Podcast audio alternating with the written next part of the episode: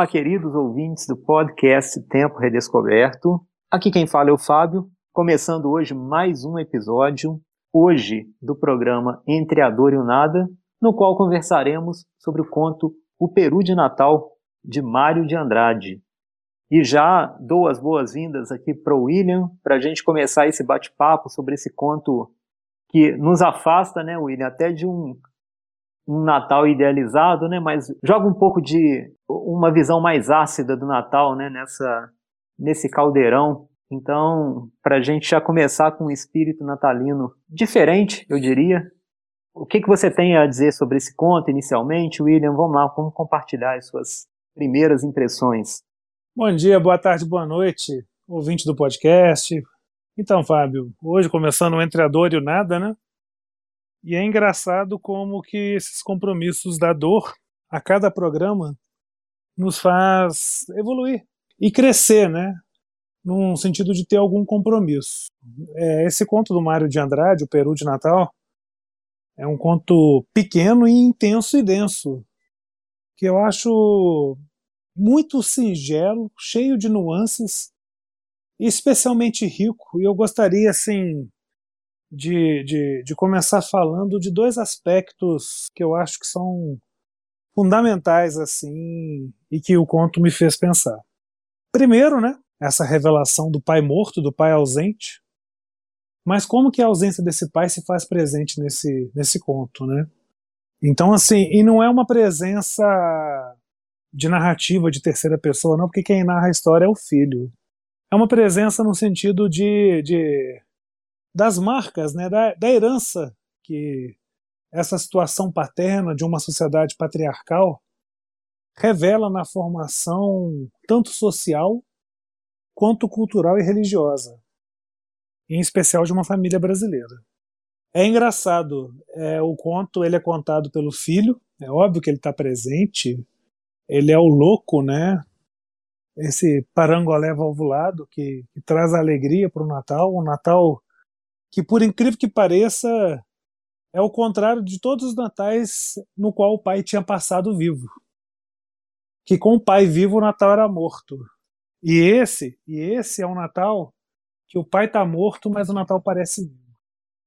Então, é uma coisa interessante porque, embora seja narrado pela, pelo filho, de maneira muito, muito sagaz, muito gostosa, a narrativa é bem gostosa, bem saborosa, mas, é, em especial, a minha pessoa ficou presa em duas figuras.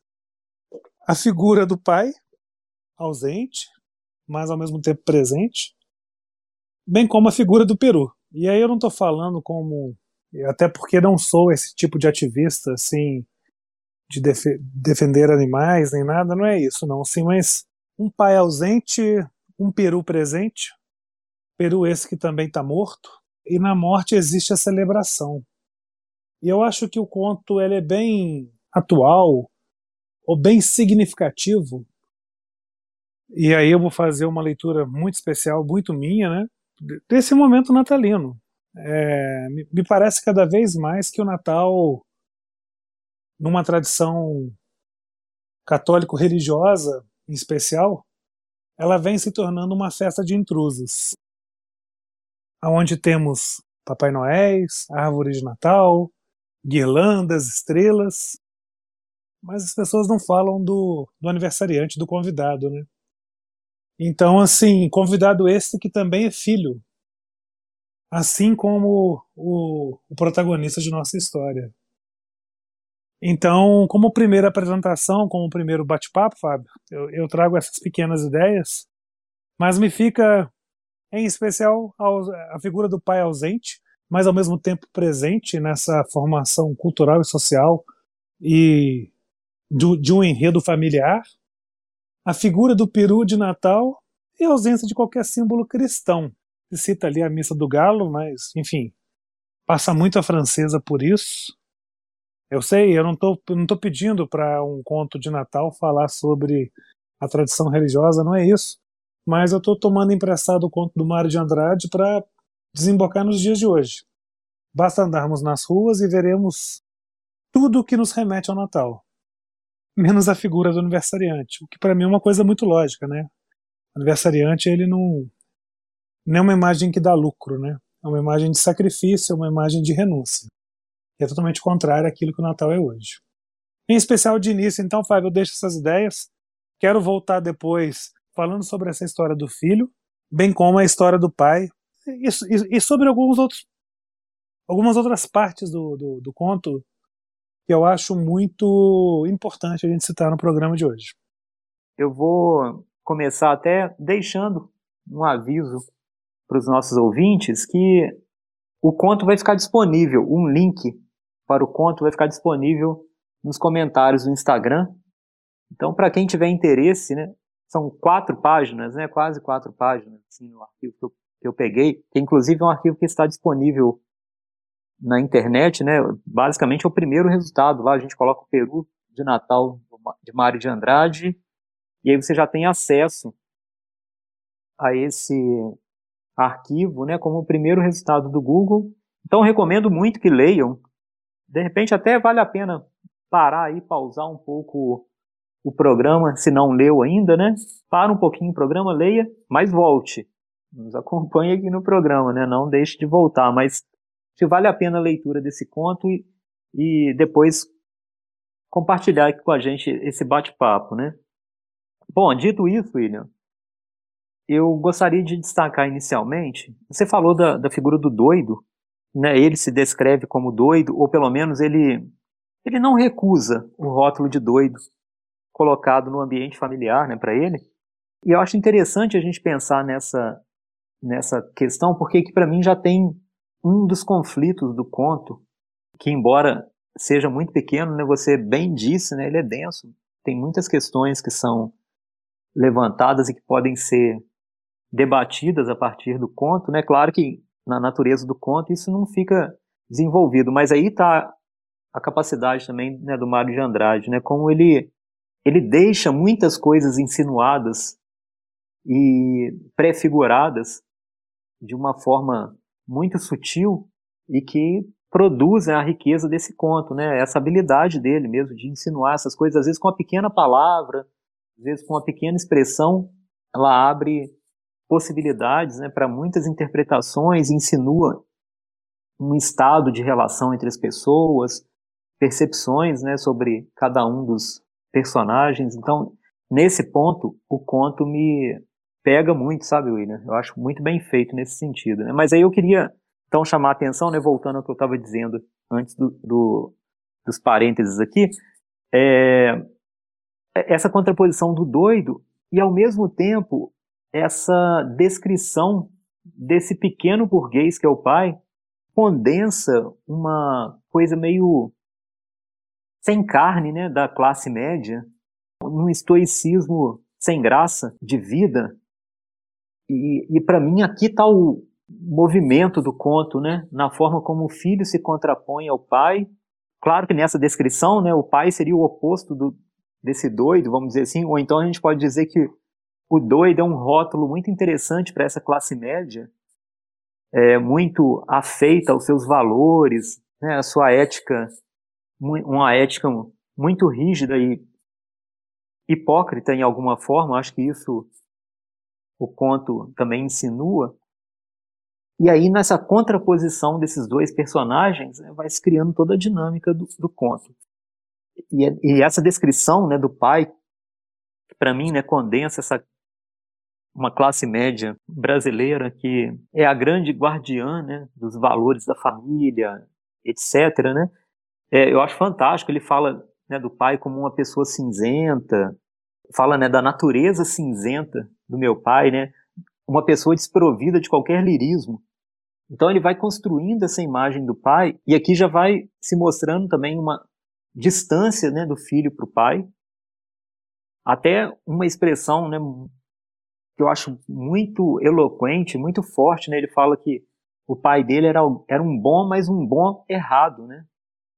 Era um bom nesse sentido, né, desse, dessa virtude, dessa pequena moralidade, mas que acabava contaminando o ambiente familiar, né, no sentido de um, uma limitação existencial para as outras pessoas. Né? Eu acho que é nesse sentido que ele fala desse bom errado, né? E depois, meio ironicamente, né, o puro sangue dos desmancha prazeres. Ou seja, alguém que sacrifica né, todo esse lado mais hedonista da vida por esses valores, né? Por essa, por esse estoicismo da vida é, cotidiana, né? Da vida que deve seguir um, um regramento, né? Uma moralidade reta, vamos dizer assim, né? Então eu chamo a atenção de início, né? Para mim nesse confronto dos dois, eu acho isso muito interessante e como esse confronto para mim se dá exatamente nisso, né? Os dois são referenciados a partir desse desse valor, né, dessa pequena burguesia que, de alguma forma, é a grande guardiã dos valores, dos valores tradicionais. Né?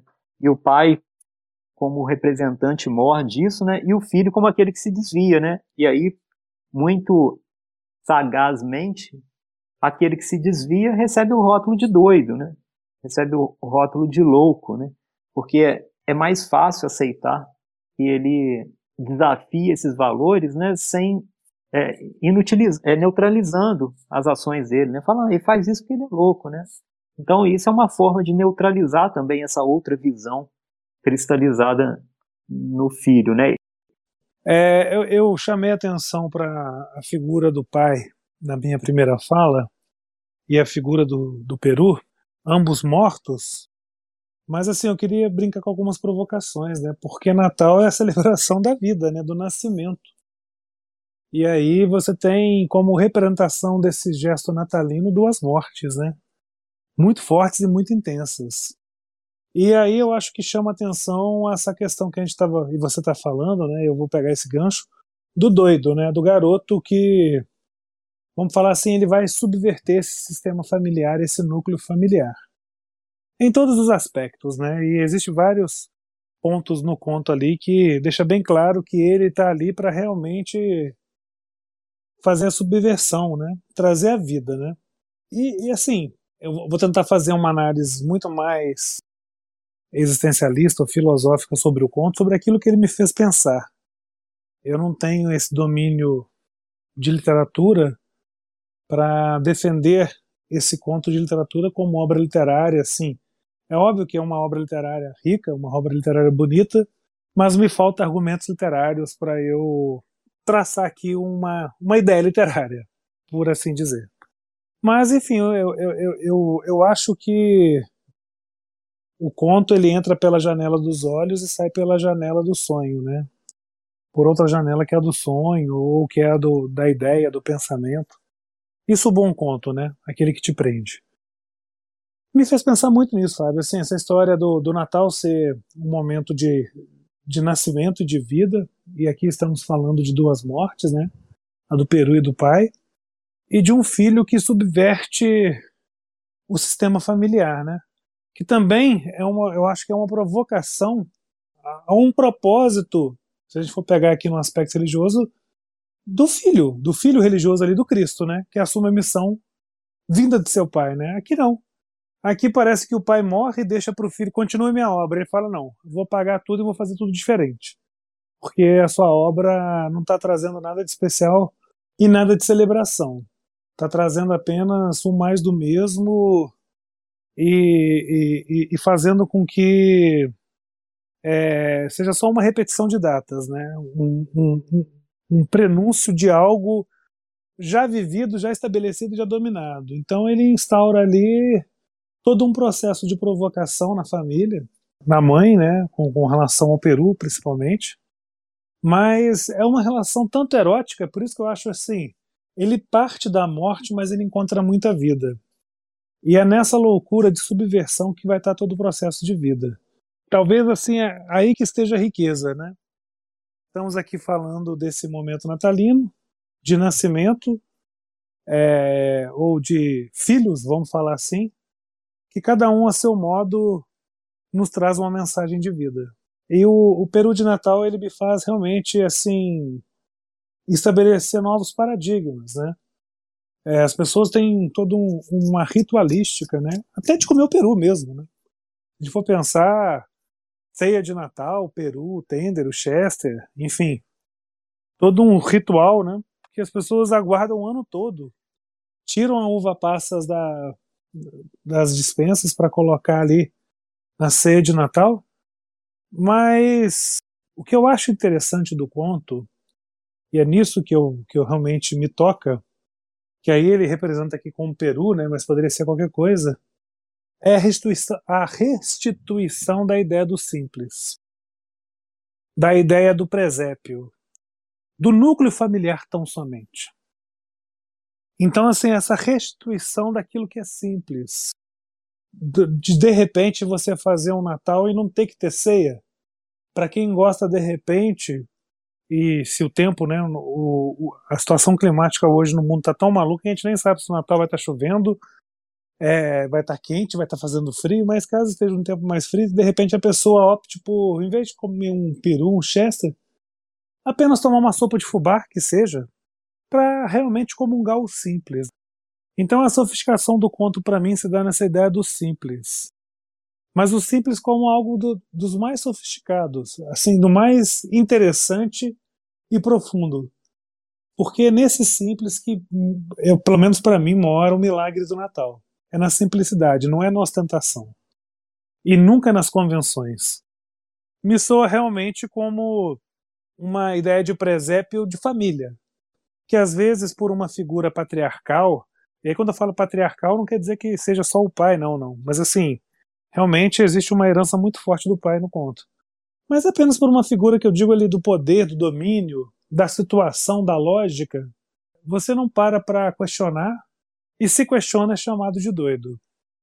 Então essa provocação toda que se faz no, em quatro páginas do Peru de Natal, com toda a riqueza de detalhes dessa narrativa, que é muito descritiva, por mais rico que sejam os detalhes, são sempre detalhes simples. E eu acho que é aí que está a beleza. E, é aí por, e é por isso que a gente comunga desse milagre de Natal no Peru de Natal.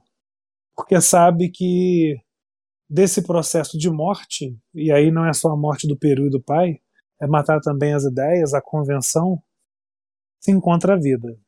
E é nessa vida que se celebra o milagre do Natal.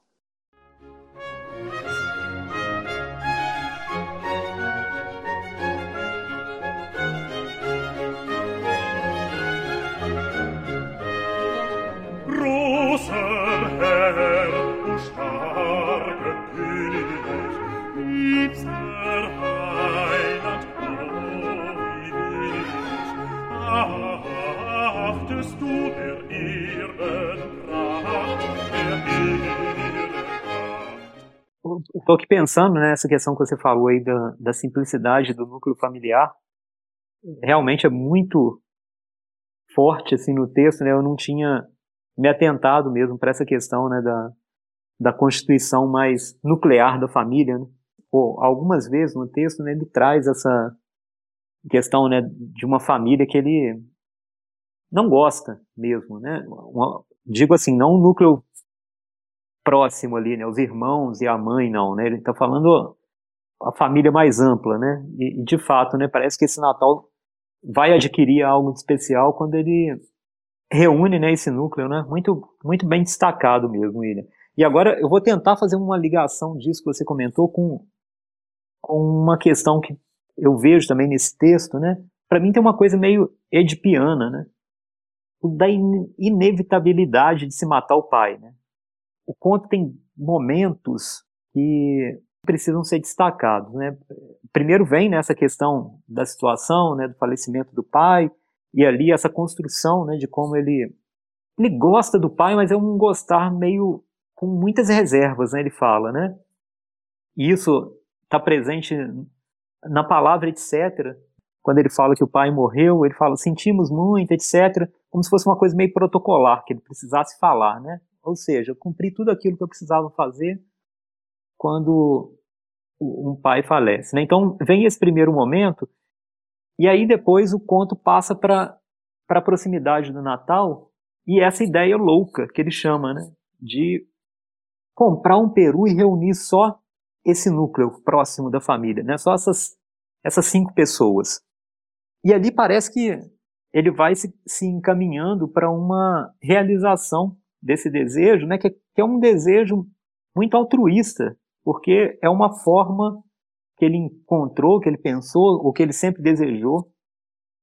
Eu acho que o conto deixa também isso aberto, de agradar a mãe e a tia, as duas pessoas que mais se sacrificavam pelo bem-estar dos outros, é, abriam mão do próprio conforto, da própria possibilidade de fruir né, das coisas para que outros o fizessem. Então parece que vai tudo caminhando bem. Aí vem a questão meio simbólica do ponto, né? Que é o retorno do pai e aí precisa ter uma segunda morte, né? Ele, ele fica inconformado, né? Quando eles estão curtindo esse momento e aí o pai volta a estar presente, né? Alguém fala, né? Só falta seu pai. Né? Eles estão curtindo aquele momento.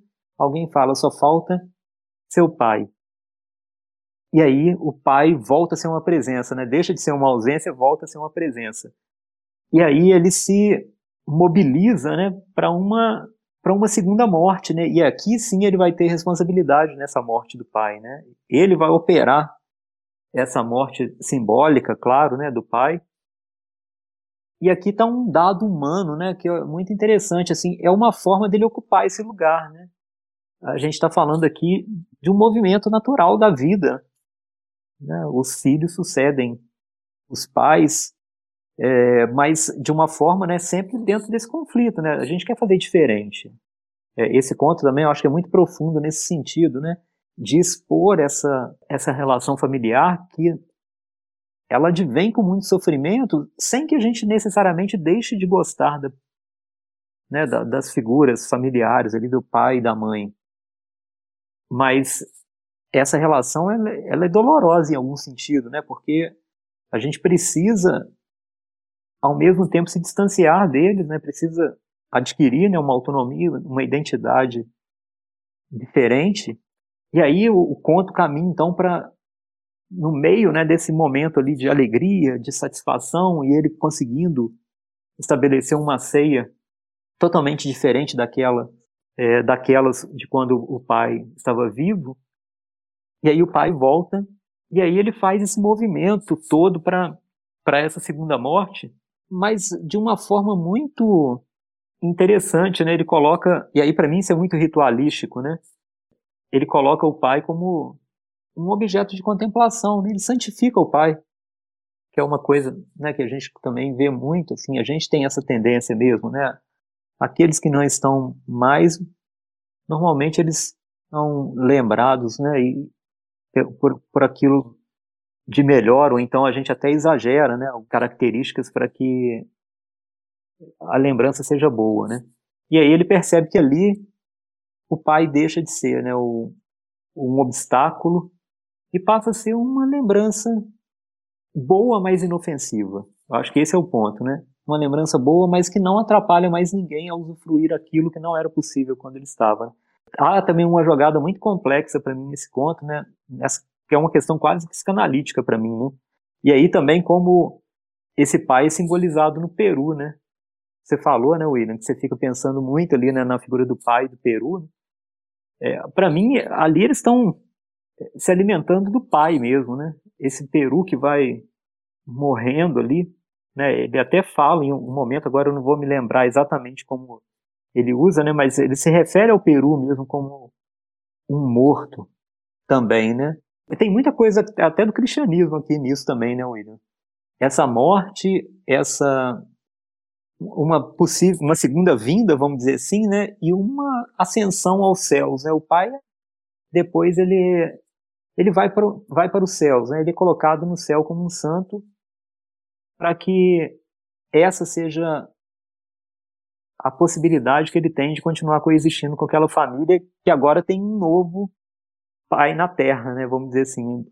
Para mim parece que o filho vai assumir né, essa condição, né? Até porque ele assume a organização do Natal. Isso para mim também é muito simbólico. Né? Ele passa a ser o organizador ali, ele passa a comandar as ações daquela família, né? Então esse movimento do, do conto para mim ele vem também com uma complexidade. Só que a gente conversando assim que, que eu vou percebendo essas coisas, né? No conto isso vem de forma muito natural, né? De muito forma muito saborosa até. Mas aí a gente vê toda essa questão também simbólica, essa questão religiosa, né? É uma transposição de várias imagens cristãs que vão se colocando nesse nesse conto e essa coisa meio transgressora dele, né? Que termina todo esse momento, santifica o pai, faz a família tomar sua cerveja, comer o, o peru e aí ele vai para Rose. E agora Rose, né? Que é essa uma espécie ali de, um, de uma relação né, que ele tem. A princípio, né, ele não, não descreve muito isso, mas parece que ela também é uma relação que transgride algum o âmbito dessa moralidade, né, do que se espera de uma relação para um jovem, né, de, não sei, acho que fala até a idade dele aqui, né, no, conta, não sei se 19 anos, uma coisa assim. Então parece que essa relação também é uma coisa, é um prolongamento desse constante transgredir que ele executa, né, com relação a, a essa moralidade condensada no pai. Legal, Fábio. Vendo, ouvindo você falar, né, me, me, me faz eu reunir aqui minhas ideias e vou me encaminhando para o fim, porque eu acho até que organizou melhor minhas ideias finais aqui diante do que você falava. É uma coisa engraçada, a gente está falando muito de transgressão, transgressão, transgressão. Você falou que numa hora ressurge a ideia do pai. Realmente é muito forte no conto essa história da persistência da memória. Ou da persistência da herança, vamos chamar assim. E, e nessa persistência da herança, é, eu tenho uma leitura que o Peru, né, é, é apenas ali uma simbologia ali do, da felicidade ali, da comunhão do ágape, que ele por si só já era um motivo de trazer alegria. E aí eu não estou tendo nenhuma conotação fálica nem hedônica desse, pelu, desse peru, não. É apenas algo do, do, do prazer mesmo ali, do sabor da carne mas que na memória e na herança traz junto de, de si, ou seja, traz junto desse peru a farofa, que contém tanto a ameixa quanto as nozes, né? Até tem um, um momento no, no conto que ele fala, eu vou até abrir o conto aqui para ler, que eu acho muito interessante, quer ver quando ele fala da ameixa, é, ele vai falar da intervenção violenta da ameixa, ele fala em dois momentos. Mas essa parte aqui que eu queria ler. Ó. É, queria o papo recheado só com a farofa gorda, em que havíamos de juntar ameixa preta, nozes e um cálice de xerez.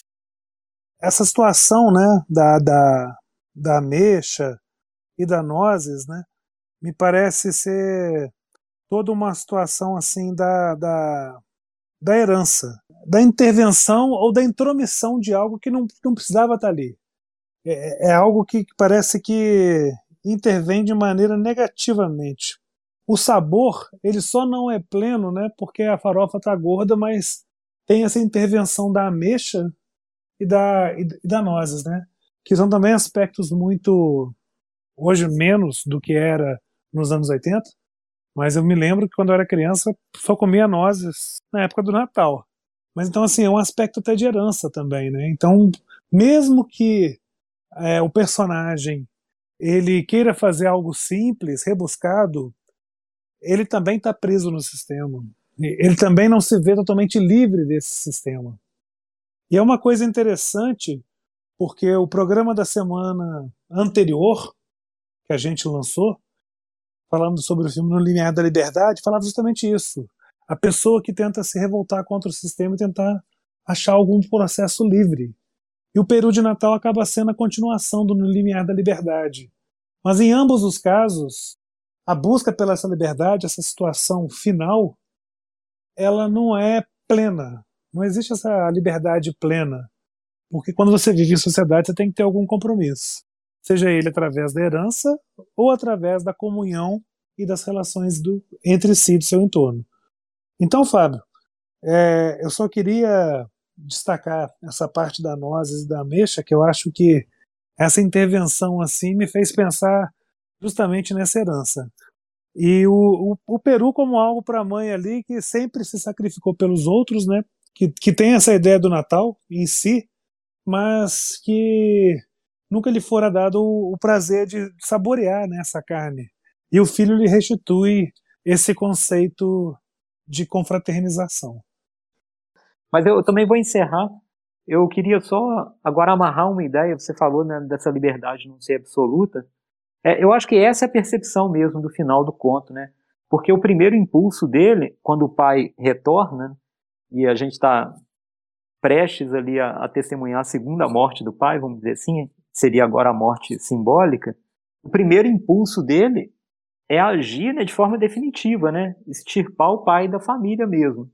Mas aí ele se dá conta né, de que se ele fizer isso, primeiro que não há possibilidade de fazer isso, né? Segundo, que ele atentaria contra o próprio momento que eles estavam vivendo. Então ele, ele percebe que não há essa liberdade absoluta. O pai vai sempre pairar sobre a família, né? Você falou muito bem, a persistência da memória, né?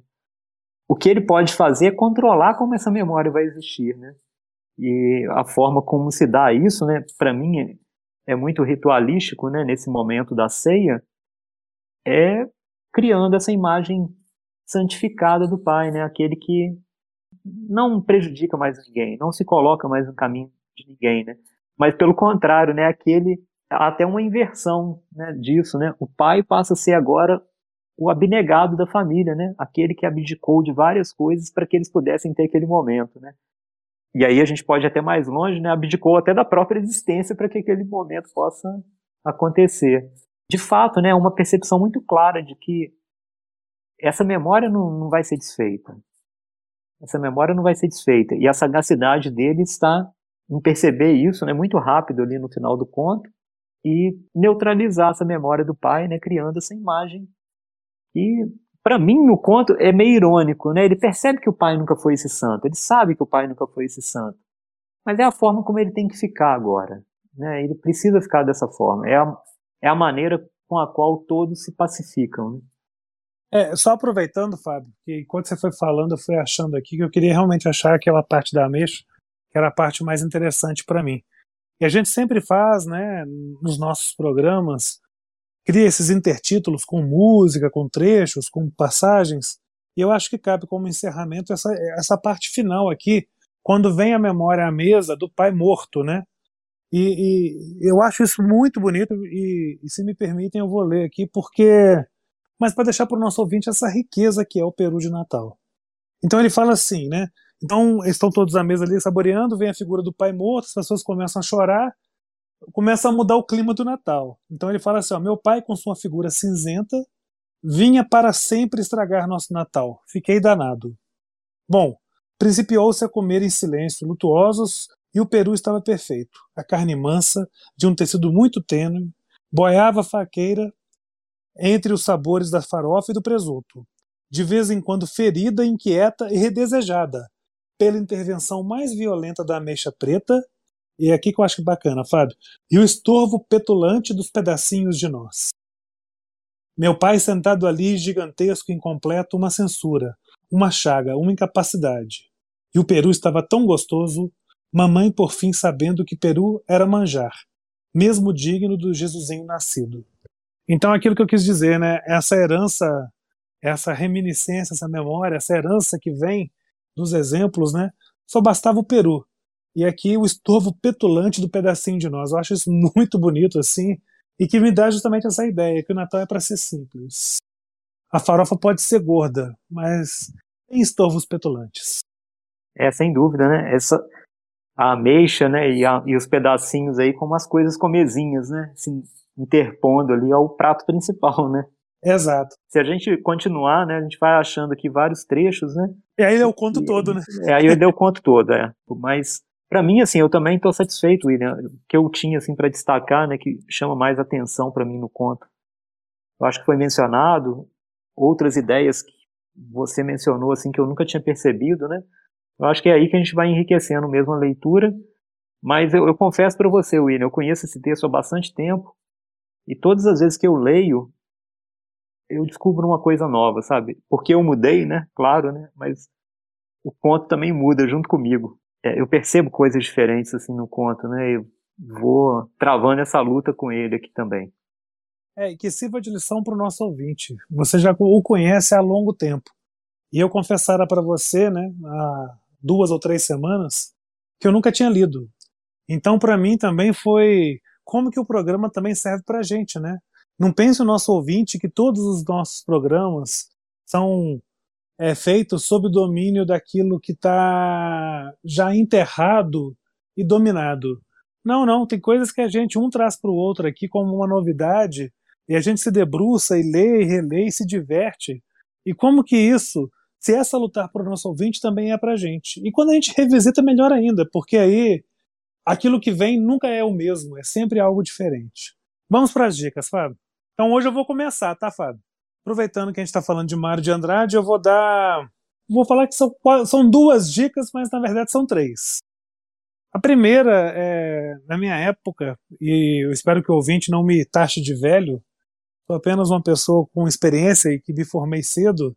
Quando eu fazia vestibular, eu tive que ler o Amar Verbo Intransitivo.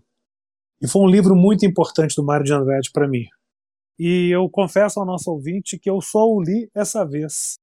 E lendo o conto O Peru de Natal me, falou, me fez pensar assim, gente, eu tenho que reler o Mário de Andrade, o Amar Transitivo que marcou muito a minha fase pré-adulta, pré-universidade. Então essa é primeira, a primeira dica. E a segunda dica são dois poemas do Drummond, uma sobre o Natal e outra sobre o Mário. Sobre o Natal é o Papai Noel às avessas. colocar aí na internet Papai Noel às avessas, eu acho que dá uma ideia daquilo que a gente está falando de simplicidade do Natal. E do Mário de Andrade, está no livro A Rosa do Povo, Mário de Andrade desce ao, aos infernos. É, desce aos infernos ou ao inferno? Agora não, não lembro mais é o, o título certo. Mas o que eu quero dizer com, com esse poema, primeiro a homenagem do poeta ao amigo Mário de Andrade. Segunda, a riqueza que me fica sempre quando a primeira coisa quando eu li esse texto assim que me ficou à cabeça é a capacidade de síntese de um poeta ele para falar que o cara morreu, ele coloca assim: subitamente a barba deixou de crescer. Então, ficam essas duas dicas. Eu vou abraçar a cabotinagem sem vergonha nenhuma aqui e, e dar como dica um dos nossos programas, né? Que a gente falou da, do conto A Missa do Galo, do Machado de Assis, então eu deixo como dica também, já que é um conto. É, embora não seja não, é, é bastante natalino também. É, vou deixar como dica, então, a Missa do Galo e vou deixar como dica um filme que, embora não tenha essa, essa observação mais corrosiva né, da família e de tudo, né, ele, ele se ampara, né, esse filme que eu vou indicar aqui, né, vai, ele se ampara mais numa visão mais harmoniosa do Natal, vamos dizer assim, mas eu acho muito bonito pela ideia da simplicidade, sabe? Que é um filme que, inclusive, passa inúmeras vezes na televisão nesse período, né, de dezembro. Possivelmente alguém que está nos ouvindo aí possa ter até assistido recentemente, né, que é A Felicidade Não Se Compra, do Frank Capra. E assim, é um clássico, né, absoluto do Natal, mas ali eu acho bonito, tem uma, uma coisa que me atrai muito nesse filme, que é é a questão disso que você comentou até ao longo do programa, né, William? De enxergar uma simplicidade que é muito significativa para o Natal, né? Que às vezes fica soterrada no meio de outras coisas que a gente vai interpondo nesse período do ano, né? Nesse momento de final de ano. Então, deixo como dica esse filme A Felicidade Não Se Compra. Para mim é, é um retrato bastante bonito bastante tocante da simplicidade necessária para a gente entender né, esse momento, que é um momento que a gente pode tomar até como uma possibilidade de renovação, né? Isso sem entrar em questão muito religiosa, né?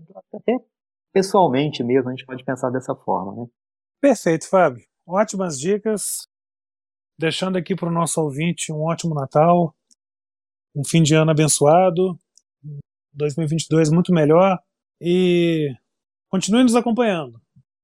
Temos muitos e muitos programas aí pela frente e essa viagem está sendo cada dia mais gostosa devido à presença de vocês. Abraço, Fábio. Um abraço, ouvinte. Um abraço. Também deixo meu Feliz Natal para você, William. Feliz Natal para os nossos ouvintes, para os nossos ouvintes. E curtam esse momento, né?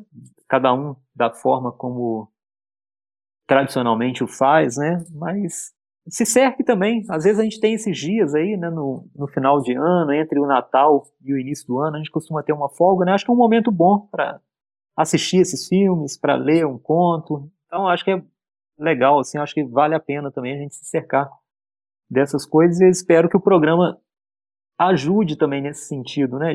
Às vezes trazer uma dica, como o William falou, né? Até pra gente, né? É, tem muita novidade no, no programa, então espero que a gente também esteja é, ajudando, né? Nesse sentido, assim, de trazer algumas indicações de coisas que vocês podem gostar, né? Porventura gostar. Então, é isso. Deixo o meu abraço e até o próximo programa.